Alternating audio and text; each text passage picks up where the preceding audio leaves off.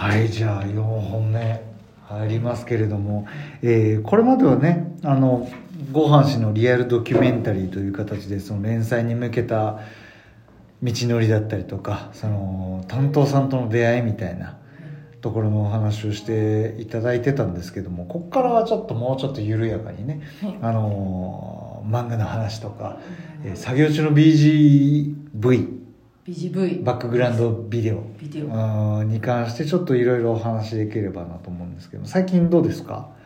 最近なんか見て面白かった漫画とか映画とかありますか？最近めちゃめちゃ見てるのは「はい。ハリー・ポッター」とほあと「サニー」っていう邦画なんですけど、うん。あのえじゃあのコギャル文化の時のあああの篠原涼子とかあそうですそうです。が出てるはいあれなん渡辺とか。はい。見たら思ったより面白くて。うん。思ったよりっていうのも失礼なんですけどなんか自分には合わない感じかなって、うん。自分には合わないやつなのかなと思ってたんですけど思ったより面白くて3回ぐらい見ちゃった。えめっちゃ見てるやん。楽しい楽しい。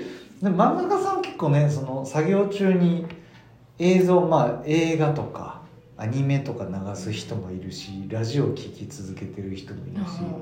ご飯氏はそれで言うと映画？基本流してるの？基本映画とか、うん。あとクレイジージャーニーとか。映あとは像系ね。映像系。そうですね。ハードボイルドグルメリポートとか、はいはいはいはい。あとね最近流してたのは波の音。え？疲れてる？ですよ。思いました。なんか。自然に帰ろうとする意志ってやっぱ疲れてる人の、うん、なんかアニメとかもすごいバンバン流すんですけど、うん。この前久しぶりにあじゃあゴールデンカムイを流そうと思ったんですよ、はい。ゴールデンカムイすごい面白いし、あはのな明るいし聞こうと思ってて、なんか大変で疲れる気がすると思って。やっい、うんぱね金をみんなで追っかけるの疲れるなと思って。うんそれで波のいやだって普通にいやすごいこれは昔からの素朴な疑問なんですけど漫画さん作業しながらこうバックグラウンドビデオとして映画とか、うんそのドラマとかそのバラエティーとか流すって言うけど気が散らないと思って。あコントが始まるもおすすめです。最近あのドラマだと。あなんか私多分半分ぐらい聞いてる？メインで、ドガーンとか言ったらヒュッて見ますけど なんか爆発した。ご飯結構そのいろんな周囲の音とかに敏感に反応するタイプだと思ってたんだけど。おおってなるでもそんなに邪魔にはならないの？そんなに邪魔にならないですね。あでもあうんでもそんなに邪魔にならないな。なんかガーって集中してる時は逆に多分聞こえてないしああと気になった映画だったら34回見て理解するんですよ、やりながらだから全部じっと見てられないからこう。34回っつってももう6時間8時間ぐらい経過してるねで。流しとくからであこの前前聞いてた聞いたりチラ見してた時うん。に知らなかった情報だみたいな感じで 保管されていくんですよ。うんなるほどね。すごいね。でうまくいけばその映像ってカ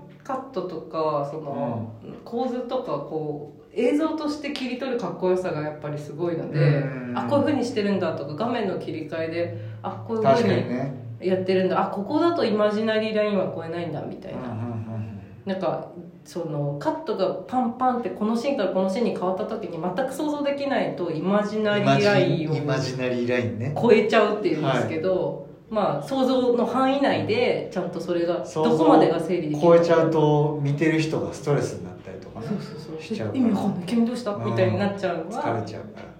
ないギリギリってどうなのかなと思うと、う映像とか見るとすごいわかりやすい。はいはいはい。あーなるまあだからそれを3回4回ぶっ続けてやってるからなんとなくこうその情報が蓄積されてってその作品の理解が深まっていくと、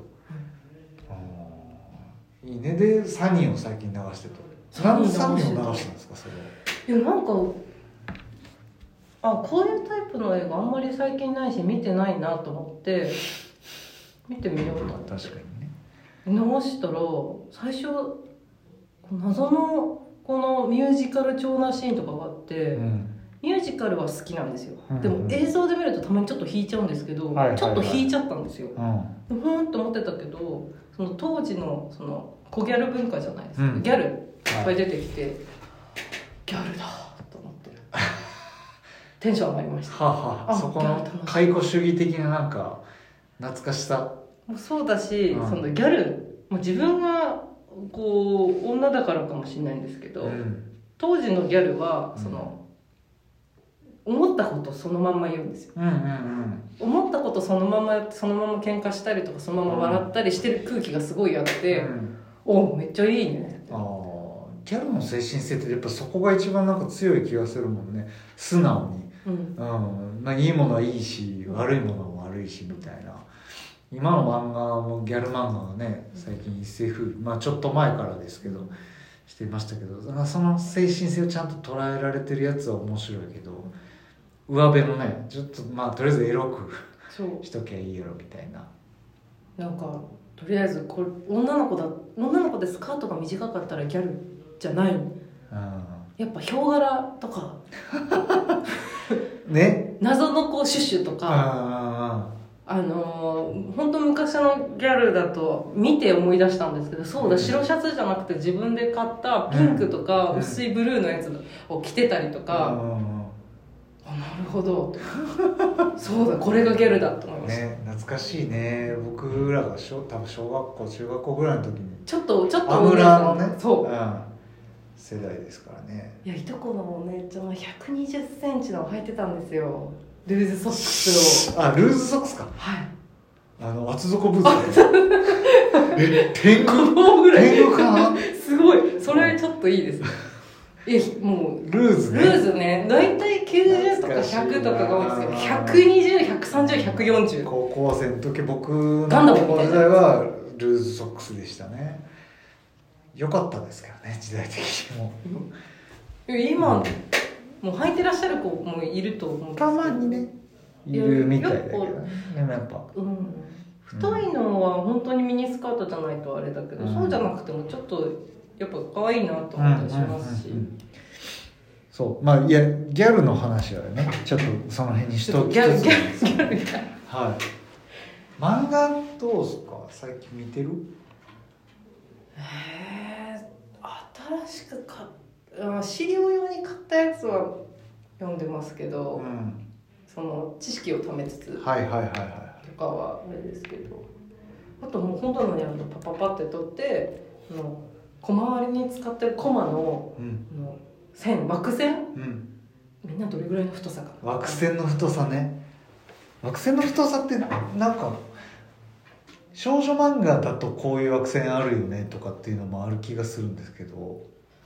ああそうですね。なんかあそれも思って、うん。少女漫画とか女性雑誌ので連載されてるやつと少年漫画を見比べてみたんですけど、多分そのまだこう少年漫画よりの小回りだったせいか、そのあ同じ太さだっていうのがあったんですよ。逆にえ定型の太さってあるのってすごい根本的なあれなんですけどああと思ってうん？って思いながら。でもそれよりも細い方もいらっしゃるし。うんうんうん。あんまめちゃめちゃ太い人あんま見ないけどうん中に描かれてる絵に合った太さが見やすい太さたまにねやっぱ少女漫画最近読むんですけどたまに読むと結構少年漫画とか青年漫画であんま見ないちょっと太めの黒いコマの枠線があってなんかすごいやっぱ違和感は覚えるんですけどでもなんかこれはもうなんか少女漫画特有のものなのかなと思ったりするんですよ。なんかコマじゃないなんか消えていく線あとかあある少女漫画はグラデーションがね多分先進世界を描くことの方が多いから感情表現の一つとして、うん。世界と自分がつながってるんだと思ってるんですよ。あるあ念る枠線という概念がない少女漫画って結構あるからね。いや面白いんですよね、うん。そうあのグラデーションで感情のなんかね移ろいを表現してるのは少女漫画ならではかなっていう気持ちをすごい感じし女性漫画家さんの華やかなトーン使い。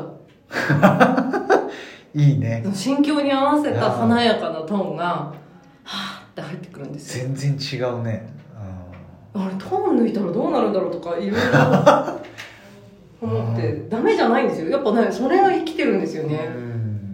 うん、うん、そうですね。少年青年漫画ではやっぱなかなかないというか、うん、もっと直接的だったりするし、うん、なんか気づいた時にうん。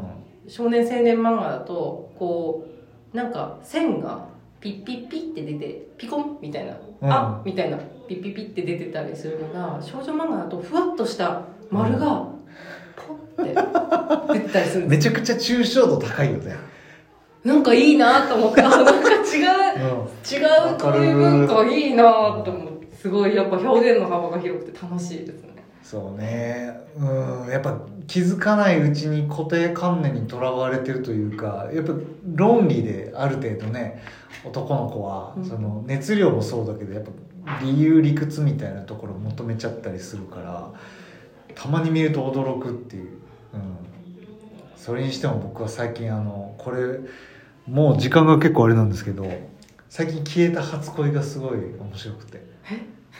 あの俺物語の作者さんが作画で原作があるんですけど「消えた初恋」とかああと「麗しの宵の月」とか少女漫画で今すごいヒットしてる作品たちなんですけど、うん、面白いと思って。あどうどういうポイントで面白いですそのポイントねちょっとじゃあ一回もう収録終わっちゃうんで次に話してみましょうか。